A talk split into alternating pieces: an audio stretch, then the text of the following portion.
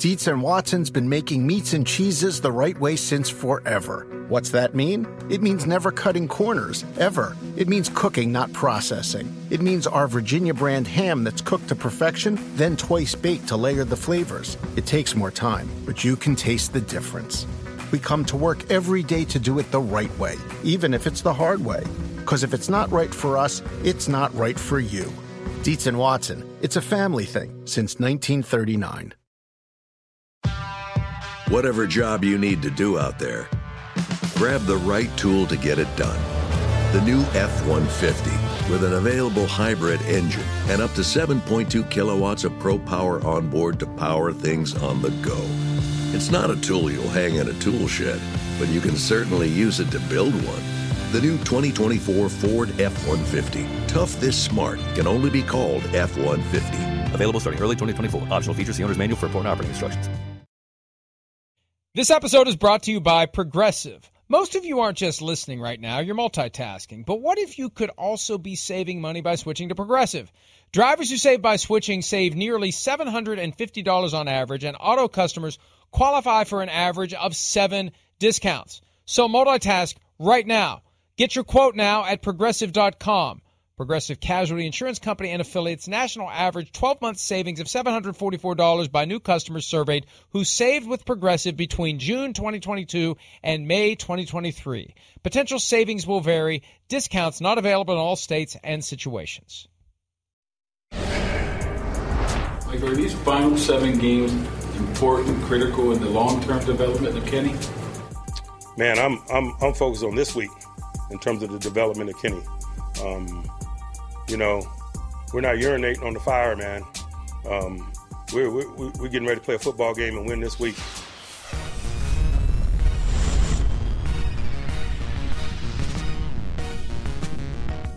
I got a text from Peter King yesterday after he saw that quote from Mike Tomlin. We're not urinating on the fire. And Peter had a very simple question. What does that mean?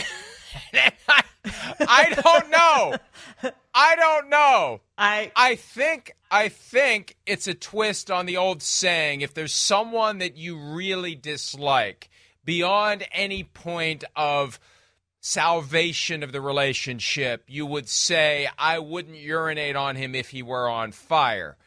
There's that saying that's been around forever. I've never heard it in any other context as it relates to organizational problem solving, dealing with crisis. We're not urinating on the fire. Does that mean, well, whoever would? Like, if there's a fire in your kitchen, the first thought isn't, we should maybe pee on it. It's, let's put some water on it. So I don't get it. And I'm sorry to start it. I hate to go there, but he took us there. And he forces us to try to understand, Shireen, one day before Thanksgiving, one of the best holidays of the year, exactly what the man means when he says, we're not urinating on the fire. And with that, I say, good morning and happy Thanksgiving, and enjoy your breakfast if you're enjoying, or at least trying to, your morning meal while listening to or watching the show. Hi. What a greeting. I mean, I think he meant that's not going to put out the fire, and you probably should try a fire extinguisher or something else because that's not going to work. Would that inflame the fire? That probably would even make the fire go more, no. Possibly. I don't know. I'm not going to try it. It depends on whose urine it is and how much they've been drinking. That would, I think, be a big factor in whether or not it would actually cause the fire to expand and grow. Look, I don't know. That's almost something I'd expect Jerry Jones to say, not Mike Tomlin. Like, if you had yes. shown me that quote, like when we heard yes. on Sunday that the showers weren't working in an NFL stadium, you wouldn't have had to tell me which stadium. My first guess would have been FedEx Field. If you just show me that quote, I'm saying it's Jerry Jones. I'm betting the house on Jerry Jones said that. So I'm surprised that. And Mike Tomlin would have been one of the last because usually his sayings make sense. His sayings are impactful. His sayings are sensible. This was the first that I can remember kind of like, what the hell is he talking about? moment from Mike Tomlin. Well, that was definitely a Jerry-ism, as we like to call him. And, you know, when they did his Hall of Fame induction ceremony and had Justin Timberlake afterward, they had a whole collection. It was awesome, a video of all his quotes that he's had like that through the years. And that would definitely be one that I would have bet would have been on that reel, because I would have bet that that was a Jerryism, not a Tomlinism, I guess, as we have now. And I know which Jerryism made it. I know one that made it. My all-time favorite Jerryism from his pre-training camp press conference in 2012, when he said what he said, and Rich Dalrymple, the former Cowboys spokesperson, tried to save Jerry, and he threw it back. He urinated on the fire when Rich Dalrymple tried to save him from the comment that he made. All right, before we get to it, it's Wednesday, by the way, if you're listening on the podcast and trying to keep your days straight, or if you just woke up and you don't know where you are or who you are, I can't help you with the latter question. I can help you with the former. You are somewhere that you are listening to or watching the program, and it is Wednesday, November 22nd. It is PFT Live. Shireen Williams is in. We got Chris to work Tuesday, but in exchange for working Tuesday, he's not doing Wednesday, but he will be in later, because we are doing, this is the week that I call 10 pounds of crap in a 5-pound bag, because we do all of our work in 3 days before Thursday and Friday, because we don't have a show Thursday or Friday, but we are doing the Joint Mega Picks podcast at 10 o'clock this morning. Two of them, one devoted specifically to the Thanksgiving games, and then another one devoted to the rest of the week. No buys this weekend, 32 teams playing, and we've got 6 standalone games in week 12, 3 on Thursday, 1 on Friday, 1 on Sunday, 1 on Monday. So it should be a very eventful weekend, especially as we get closer to the end of the season. Yeah, it's going to be so much fun, Mike. I love these standalone games, and I would bet that the NFL would play just about every day if they had the opportunity to play every day, and maybe one day they will. But, you know, these games draw so many eyes, and the Cowboys traditionally – Thanksgiving Day game is the highest draw of the season, of the regular season. But we saw a huge number on Monday night. So as I wrote last night, I don't know if the Cowboys and Commanders are going to be able to top that. But that will be a well-watched game. There will be a lot of eyes on that game. Probably a lot of eyes shut during that game. If anybody's had turkey, they're probably sleeping through that game and may have a reason to sleep through that game. That's always the game where no matter how hard I fight it, I can't stay awake. And when I think, and I remember this happening last year or the year before, as I'm sitting there with family watching that game, I'll think, you know what, this year I think I'm going to make it. And then down come the shades, out go the lights, and I wake up at some point in the second half. And, yeah, this would be a year to fall asleep. Now, I do have to add something to what you said a little bit ago. You said you love these standalone games. Now, I have the text messages to prove that while you may love the concept of the standalone games, there are many standalone games that you do not like, and you tell me that you do not like this game. You have on multiple occasions, and not because of anything I did, but because of the fact that the game that you're working and you're posting based upon the developments in the game, you have decided is boring and or it stinks. Can we get no more Bears and no more Jets, and I will be perfectly happy. I've had enough, and the Broncos. Well, I've had enough of those three teams. At least the Broncos are playing better. But I think I've had my feel of those three teams this year. And it's a shame, Mike, we've talked about this on our text string, that the Texans aren't in one of those primetime windows. People are missing out on the Texans. Like, it's my favorite team to watch. I've had every one of their games. I love watching C.J. Stroud play, as you know from our text string. He's so exciting, one of the most exciting players in the NFL. They're going to play 17 weeks of 1 p.m. Eastern time games. And they did flex their game, the Broncos game, back to 1 o'clock so they could get more eyes on that game.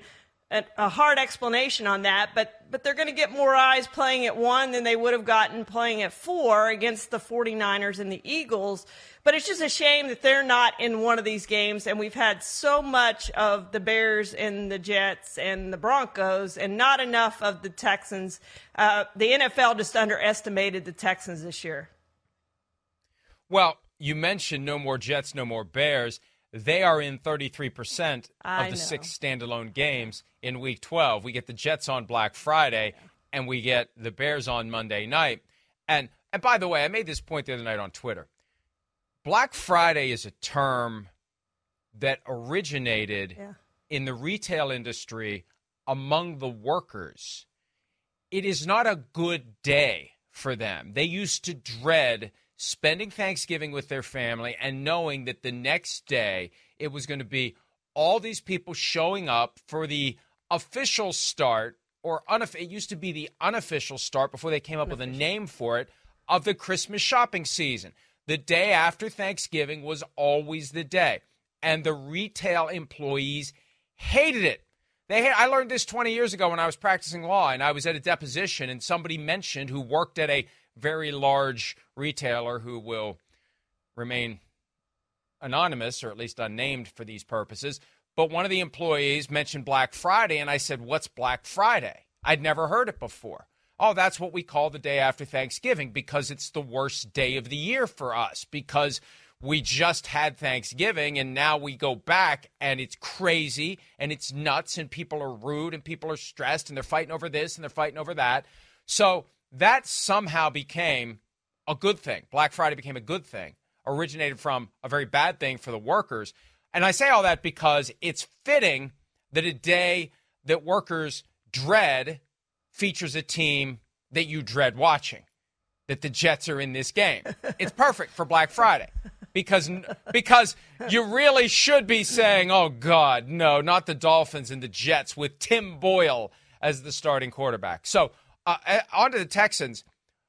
For whatever reason, the NFL has been putting Mike North, who's now the head of scheduling, out to do whatever. Hey, and I must have missed the email here where he was offered to this show, but he's been on with Adam Shine. He was on the SI Media podcast. Peter King talked to him for Football Morning in America. I don't know why they're putting Mike North out there. I don't know if it's to get people to understand why there's been no flexing this year and why there may not be much flexing at all of night games.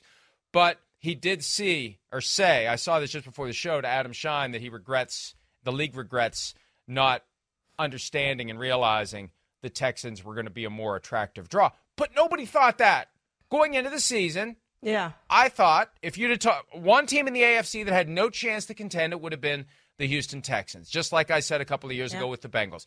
One team that can't contend, that has no chance. So in the future, when I identify that team, I'm betting on them making the playoffs if I ever bet, and I never do. Yeah. Yeah, completely agree with you, Mike. If we had done that this year, they would have been my first pick as well because I thought they had no chance to make the postseason. Rookie quarterback, new head coach. We didn't know how DeMeco Ryans was going to be as the head coach. The roster didn't look that great, and all of a sudden, here they are. They are in contention. Guess what? They're playing for first place this week. They win this game, they're tied for first place, and they will have beaten Jacksonville twice, so they have the head-to-head tiebreaker. And they've been dominant against Trevor Lawrence and the Jaguars this season, so I'm not betting against them this week. And you're right. Well, if we do that pick again next year, I am going to bet on at least one of the teams, probably the first team that we pick, although the Texans would have been the first pick a couple years ago. The Bengals would not have been the first pick. I don't think they were the first pick. So, but one of those teams I'm going to go bet on to at least make the Super Bowl because it's happened. I think the Texans probably were our first pick to not make it a couple of years ago. This year there weren't as many. Yeah. It was Texans, Raiders, and Cardinals, and maybe the Rams. Those were the ones. Sims and I had that conversation before the season. You and I may have had it as well. I can never really remember. I can't remember yesterday. How could I remember all those weeks ago? I'd have put the Bucs in there, too. But I see – now, not in the NFC South. The NFC South was wide open. So bad. Nobody knew. Yeah, nobody knew. I mean, look, this is why – and we haven't talked about this, and we'll get to what we need to get to because the theme, the common thread is termination of employment. But Jay Glazer said over the weekend that Frank Reich, the first-year coach of the Panthers, who had just done a good job and got railroaded, I think, by Jim Irsay in Indianapolis, is on the hottest seat right now. And one of the reasons I think why, going into the season, you could have made the case for the Panthers to win that division. You could have made the case for any of those teams to win the NFC South. And, you know, setting aside the fact that David Tepper is way too impulsive, way too involved, and good luck hiring a good coach. Good luck hiring a head coach who has options when you are going through them over and over again, and you develop the reputation of being someone very difficult to work with because you're the billionaire and you're not afraid to remind everyone of your status, and you're not afraid to put your hands in the dough, dirty as they may be, as it relates to your inability to build and maintain a good football team. Setting that aside, I think it's unfair to Frank Reich to expect that team when the owner's the one that wanted Bryce Young over C.J. Stroud. But, you know, the owner can't blame himself and the owner can't fire himself. So anyway, the Panthers would have been a team you look at and say, well, they've got as good of a shot as any of the other teams in the NFC South. It looks like the Saints right now, we'll find out on Sunday against the Falcons if they can really take a grip on the division. But who knows? It's still wide open among those three teams other than the Panthers. You know, and I think one thing probably that David Tepper is looking at, just what we're talking about, Mike, is the Texans' success, because he's looking at that saying, we are playing in a weaker division. We have a rookie quarterback just like they do, but ours was picked first and theirs was picked second. We have a rookie coach just like they do, and ours is more experienced than theirs is.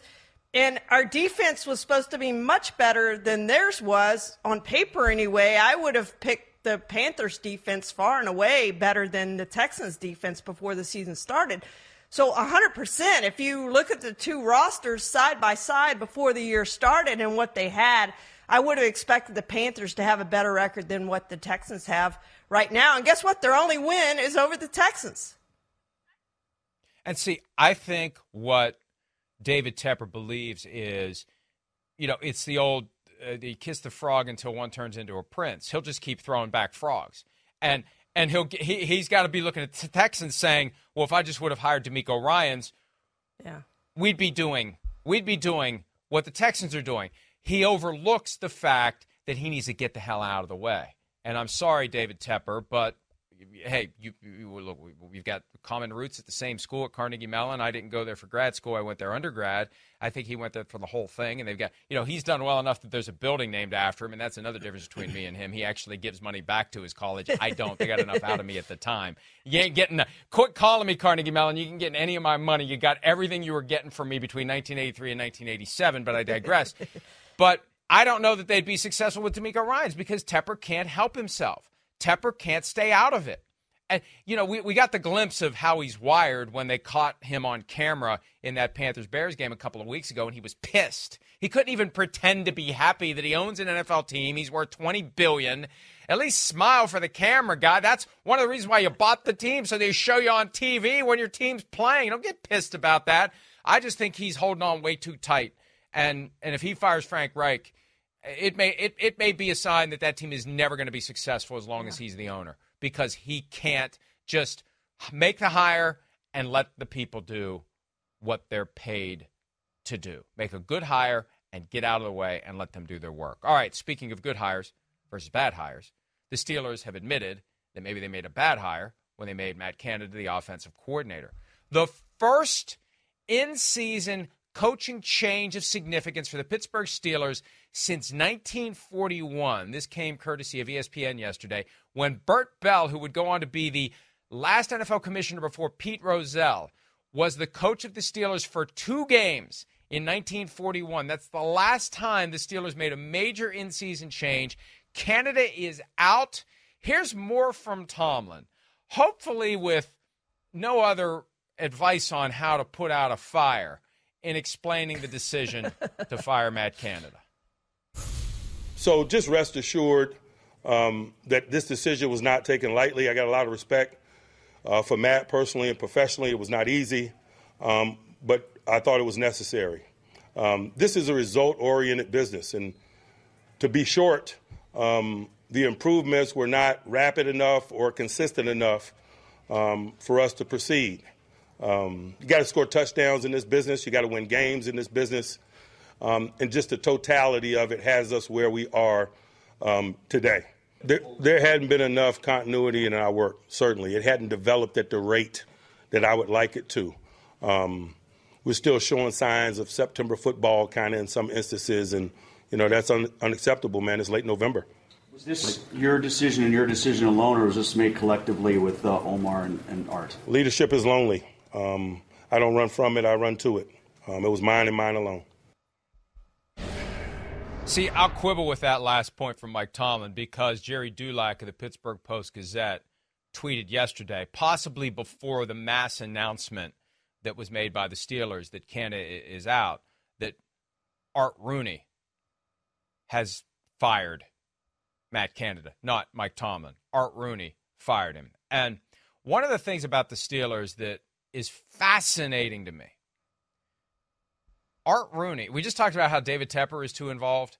Art Rooney is very involved in a low-key way, and I think he always has been. And before that, his father, Dan Rooney, was involved in a very low-key way. It's been a family-run business with family members in key positions for decades.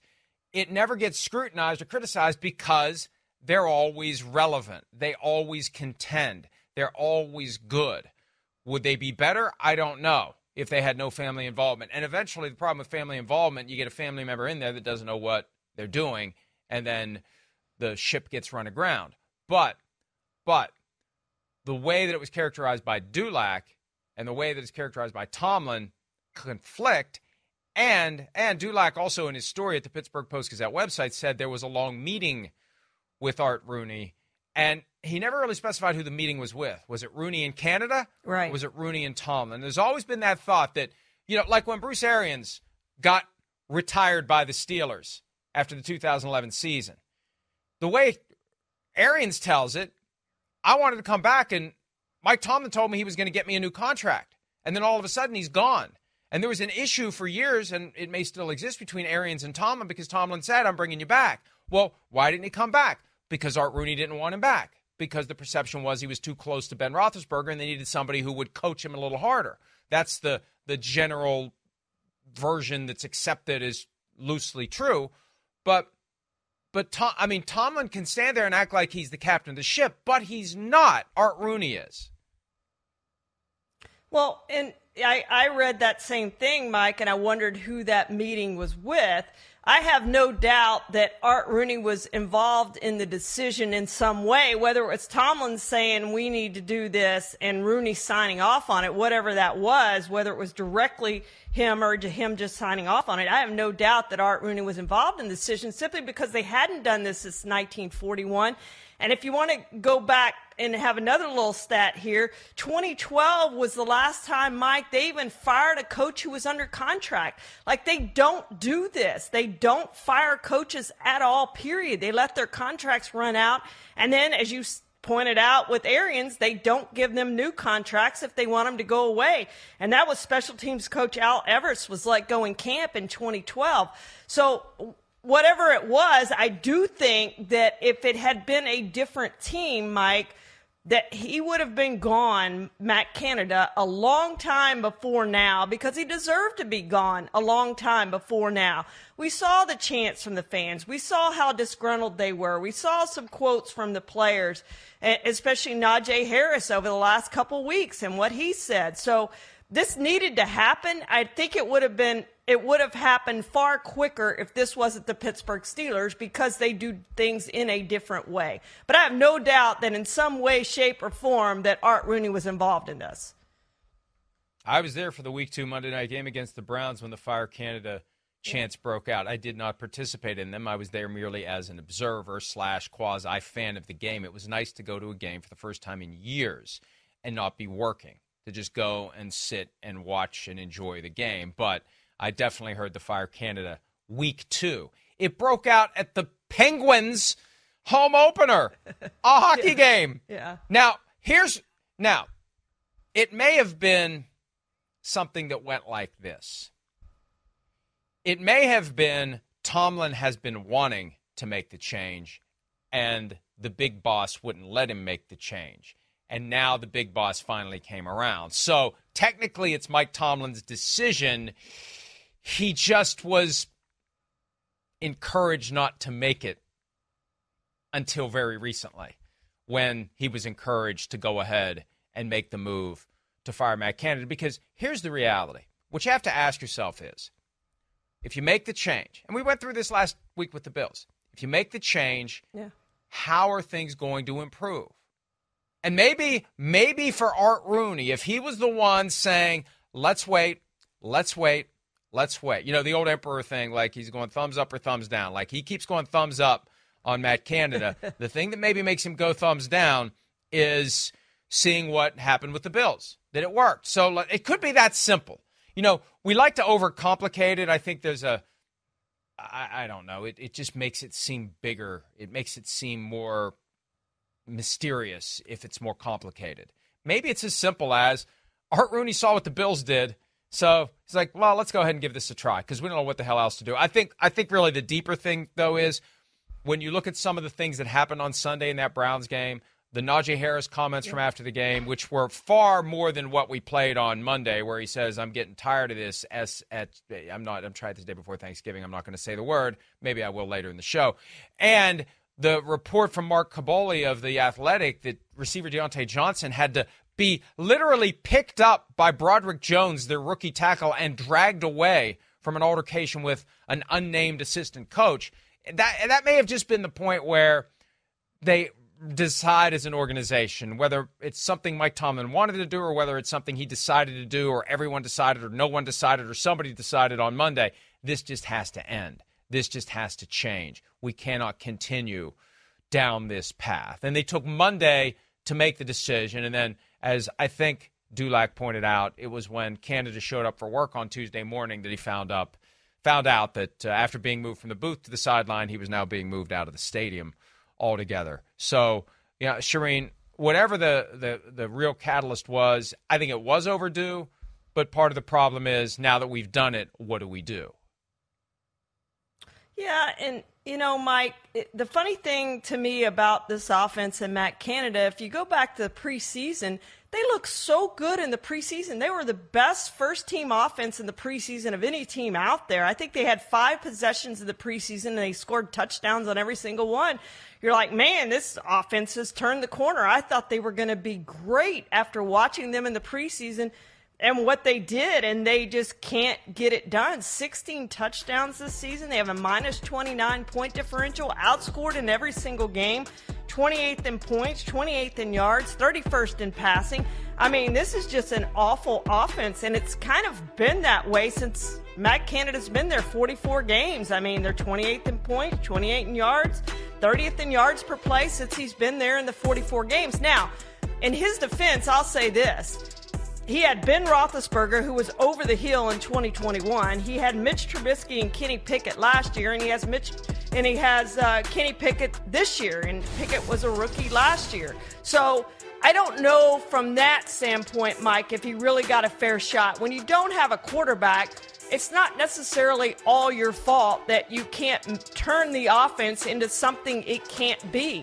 And I don't know how good this offense can be. I think probably better than 28th, but I don't know how good they can be because they're just not there with the quarterbacks that they've had.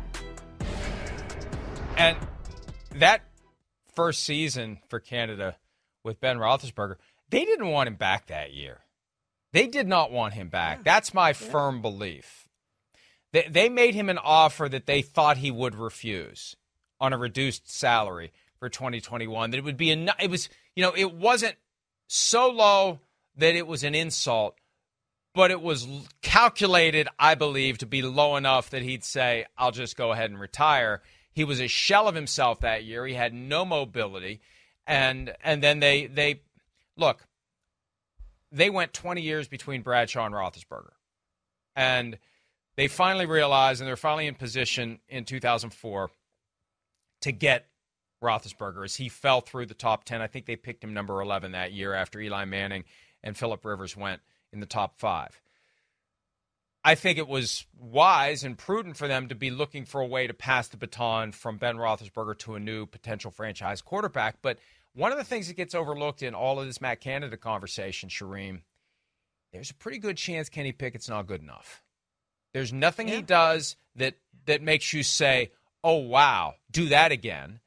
It's just, it's like he's dog paddling and the other great quarterbacks are swimming. And he's just good enough to dog paddle.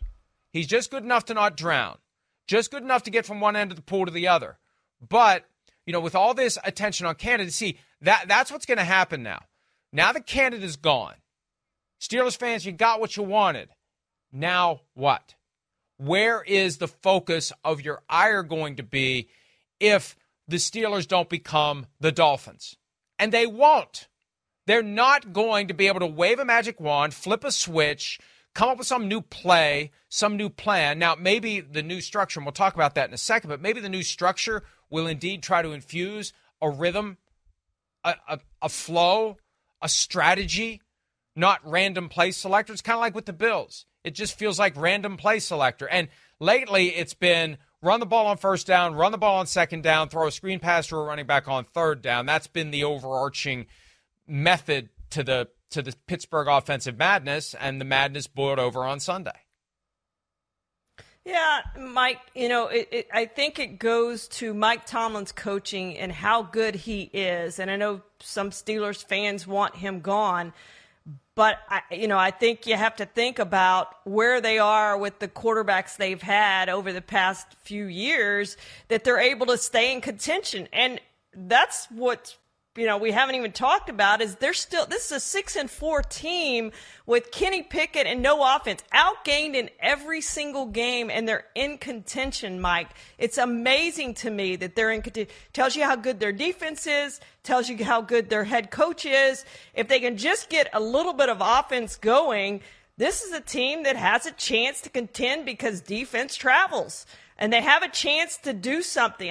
I'm not saying they have a chance to go to the Super Bowl, but they do have a chance to make the playoffs and possibly pull an upset in the first round because their defense is good enough. Their coaching is good enough. They just have to find that little bit of offense, and they haven't had it with Kenny Pickett. 6 touchdowns and 4 interceptions. I love their receiving core, but the quarterback hasn't been good enough. The running game hasn't been good enough. The offensive line hasn't been good enough.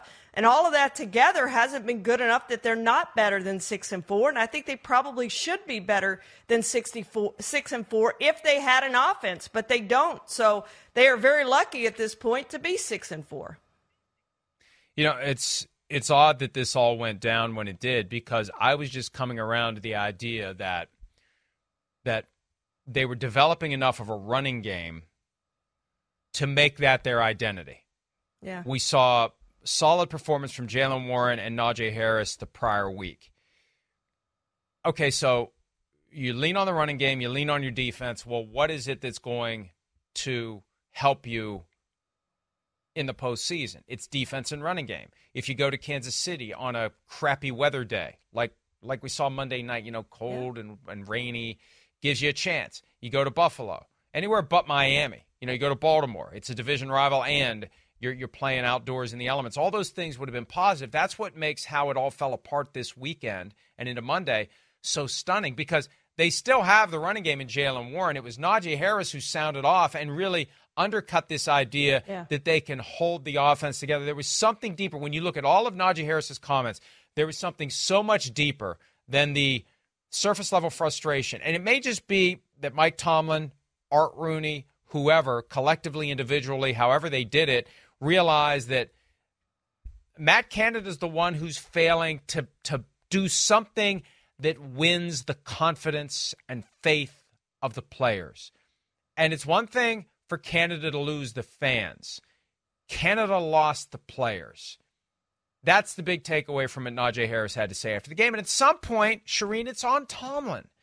Now, and maybe, and again, we don't know. They're not going to tell us how these conversations went, so we're left to try to wonder how it may have happened.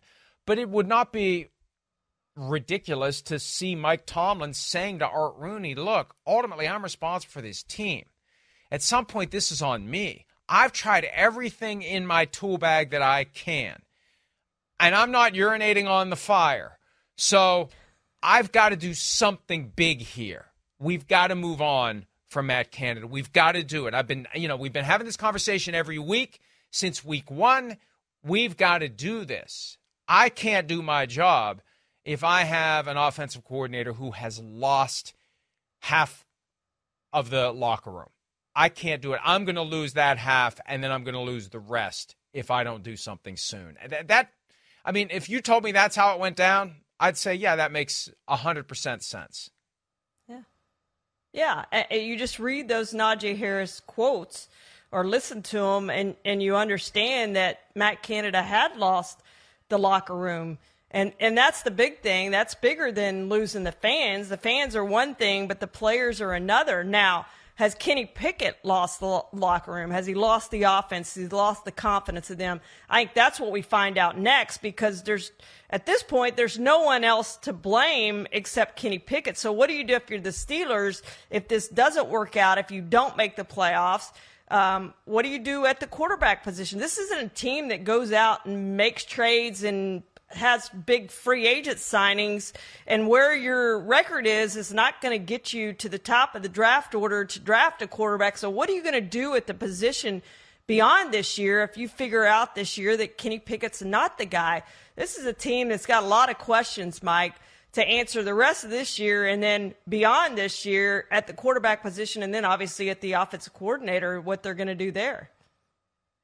Well, and think about the choices they'll have next year, whether it's try to trade for Justin Fields, try to trade for Kyler Murray, assuming either is even available. There's a chance neither will be available. There's a chance both will be available. Kirk Cousins is free and clear to play for anyone he so desires. And just like Aaron Rodgers being attracted to the Jets, if Kirk Cousins would come to the Steelers and they've got that suffocating defense, that's a guy that they should be interested in or could be interested in if they decide that Kenny Pickett isn't it. And this is the other problem, too. And I think this is one of the reasons we don't see Jalen Warren featured more. I think there's some institutional ego that gets involved, and maybe it flows from the very top. We used a first-round pick on Najee Harris. We have to use Najee Harris.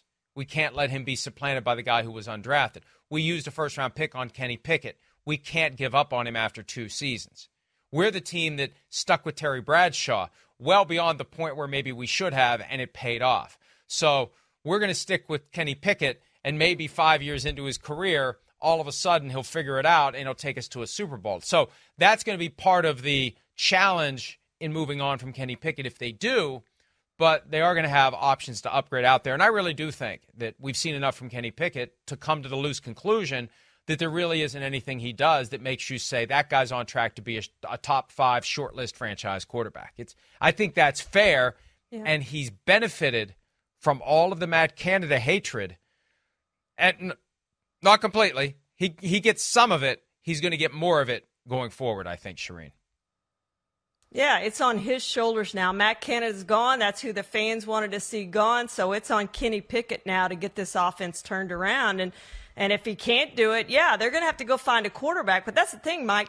Do you have any faith that Kirk Cousins is a free agent, that they're going to outbid somebody for Kirk Cousins? That's not their MO. That's not what they've done in the past. They don't make those big trades. They don't make those big free agent signings.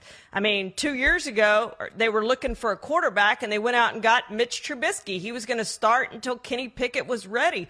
Whoop-de-doo. That's not a big-name quarterback who's gotten it done. There's a reason that he was on his third team at that point. So I just have no faith that they're going to go out and spend big money and trade compensation to get a quarterback that you're talking about. And that's why I say I don't know what they're going to do at the position if it's not Kenny Pickett. And it well may be Kenny Pickett, regardless of what happens the rest of this year, just because of what you said. They don't give up on players just like they don't give up on coaches. Matt Canada got 44 games. He probably shouldn't have gotten 44 games based on where they were offensively. And they get away with it because they always find a way to stay relevant and stay in contention. And you have to wonder how many more Lombardi trophies they'd have if maybe they were a little more like other teams and know when to say enough. and when to make that move, and whether or not Kenny Pickett ends up getting that same pink slip that Matt Canada got, we'll see. Now, let's consider where it goes from here, because I've heard some things that conflict with the reporting on who the next offensive coordinator will be.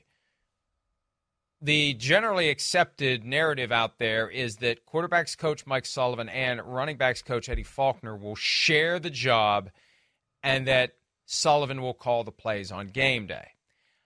I've heard, and I'm not saying this is 100, I just don't know, but when I hear something that conflicts with that, it makes me say, what's going on here? I've heard Faulkner's running the show, and that he and Sullivan are going to share the play calling. I don't know how that works. And the person who told me that, I said, how does that work on game day? How do you share the play calling? Do you go every other one? You know, I mean, what do you do? Do you say, well, you call them until we don't score, and then I'll call them until I don't score, and then you call them until we don't score? Like, that makes no sense either. So I don't know what's going on. And maybe they want some confusion about who's really running the offense. Maybe that's a way to get the fans to get off the offense coordinator's back. They don't know who to chant. Yeah. Fire Sullivan, fire Faulkner. I don't know, but Tomlin better be careful, because if they don't have a pincushion on the offensive side of the ball, it's eventually going to be him that they want to fire. That chant's going to be fire them all, because they're not going to know who to blame. And you're right. There is confusion about who's calling the plays. I think we'll have maybe a better vision of that on Sunday and how it works, possibly. But, you know, it was like last year with the Patriots. We didn't know who was going to call plays. We didn't at times know who was calling the plays, and especially in the preseason, we were trying to figure out who was doing it by who was like actually talking to the quarterback and all those things. So maybe something like that, Mike, again, that we're not exactly sure all season, the rest of the season, who's doing the play calling. Actually, based on some of the Steelers games I've attended in my earlier years and sat in the upper deck and witnessed the amount of alcohol that gets consumed during the game, there probably will still be people chanting Fire Canada. They'll just yeah, stick with Fire Canada, even though he's already gone. Some of them during the game may not actually be aware. They may have known before the game, but during the game, after walking up with the IC lights over and over again, they might get to the point where they think Matt Canada is still the offensive coordinator. BP added more than $70 billion to the U.S. economy in 2022 by making investments from coast to coast. Investments like building charging hubs for fleets of electric buses in California and starting up new infrastructure in the Gulf of Mexico. It's and, not or. See what doing both means for energy nationwide at bp.com/investing in America. Around any corner, within every battle, and with the dawn of each new day, the threat of the unexpected, the unpredictable, and the unrelenting lies in wait. But Marines will always be there. They are the constant in the chaos. No matter the battlefield, Marines adapt to win, defeating every shifting threat, protecting our nation's future. The few, the proud, the Marines. Everybody in your crew identifies as either Big Mac Burger, McNuggets, or McCrispy Sandwich. But you're the Filet-O-Fish Sandwich all day. That crispy fish, that savory tartar sauce, that melty cheese, that pillowy bun. Yeah, you get it. Every time. And if you love the Filet-O-Fish, right now you can catch two of the classics you love for just $6. Limited time only. Price and participation may vary. Cannot be combined with any other offer. Single item at regular price. Ba-da-ba-ba-ba. Another team in the AFC North, and they've got four teams that are above 500. The Ravens currently are the top seed in the AFC because they played an extra game. They have an extra win. 3 losses, though, for the Ravens, the Browns, the Dolphins, the Jaguars, and the Chiefs. Lamar Jackson has that ankle that he injured last Thursday night. Here he is from yesterday talking about how that ankle feels. Your ankle, you good? I believe I'm good. I believe I'm 100%. So he kind of said he's almost 100%. Today we'll find out. Today's the day we get the first injury report of the week for the Ravens in advance of the Sunday night game on NBC and Peacock, Baltimore at the L.A. Chargers.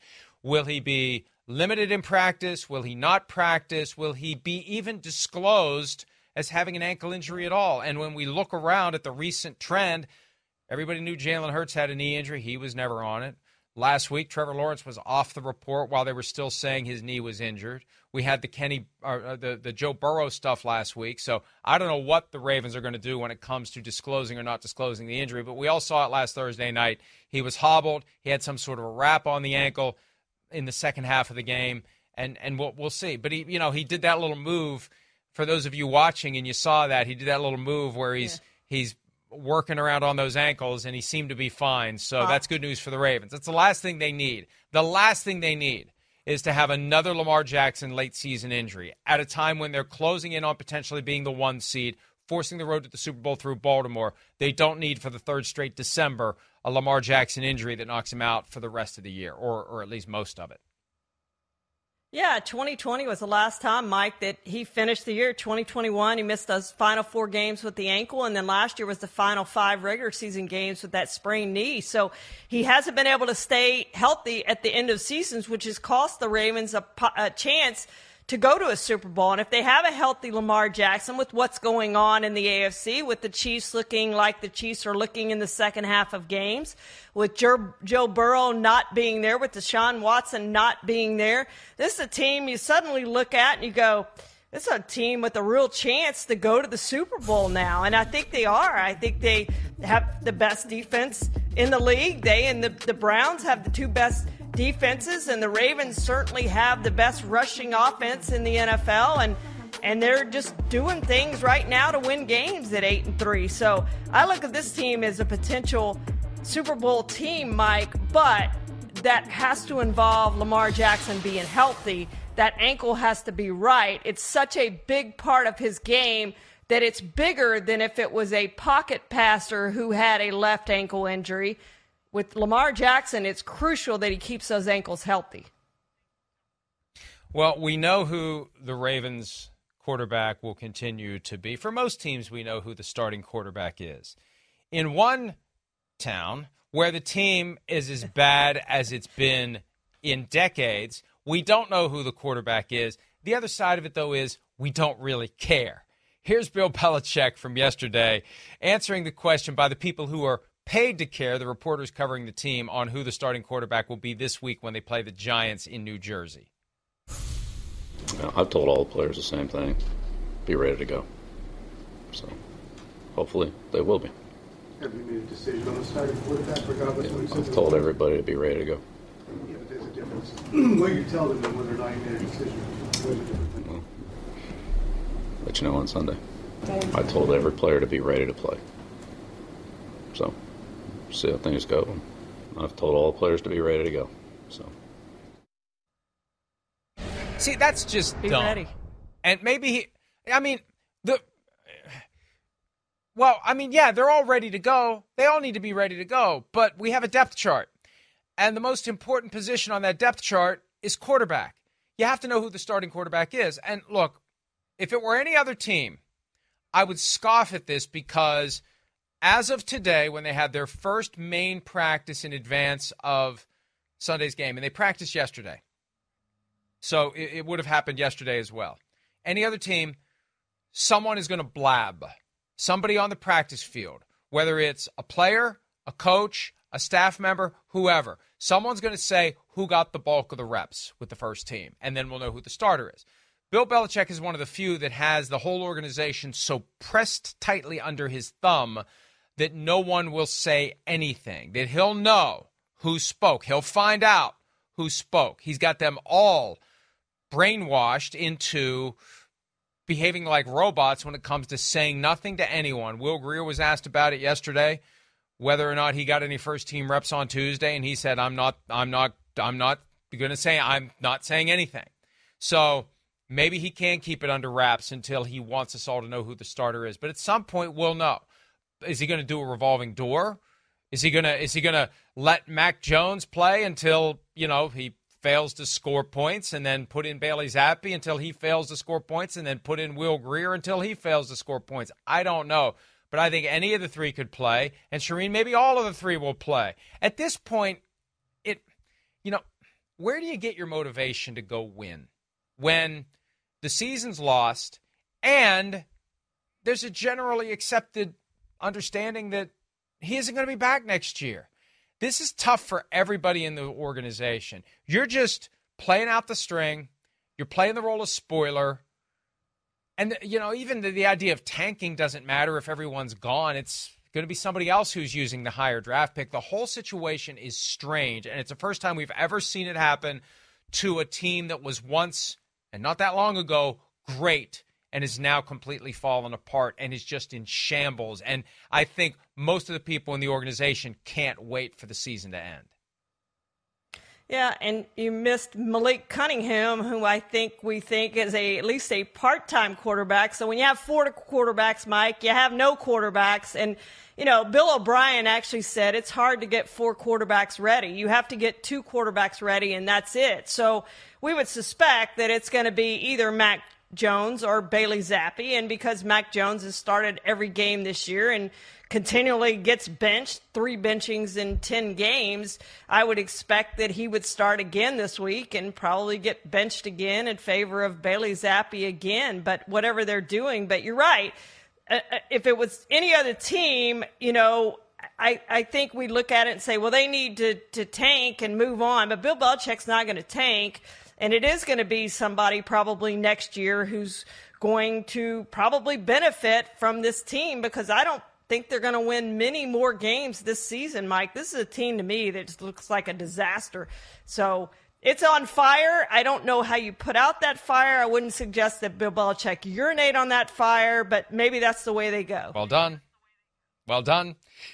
And look, the only motivation that Bill Belichick has at this point is to keep amassing wins. Even if it's just one more the rest of the year, it gets him closer to Don Shula, yep, if as many assume he continues coaching next year, because what else is he going to do?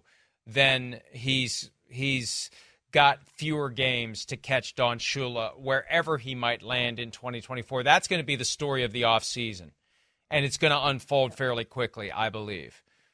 Who is going to make a play for Bill Belichick, if anyone? If he gets fired right after the season ends, that will mean that during this period of time where everyone knows he's available in de facto trade, no one worked out a deal with the Patriots, and they just decided, we're moving on. We're not going to get anyone to give us anything for Bill Belichick. See you later, and they figure out who the next coach is going to be. All right, we're going to take a break. When we return, will Shireen's Dallas Cowboys dominate the Commanders the way they dominated the Panthers last week? We'll look at that key Thursday afternoon game when PFT Live continues right after this.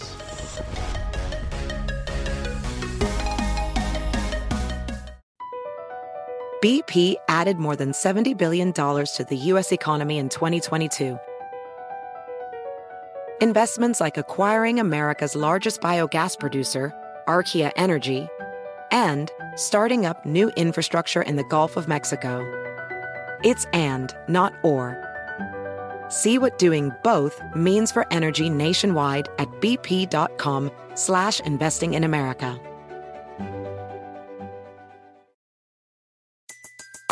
Everybody in your crew identifies as either Big Mac Burger, McNuggets, or McCrispy Sandwich, but you're the Filet-O-Fish Sandwich all day.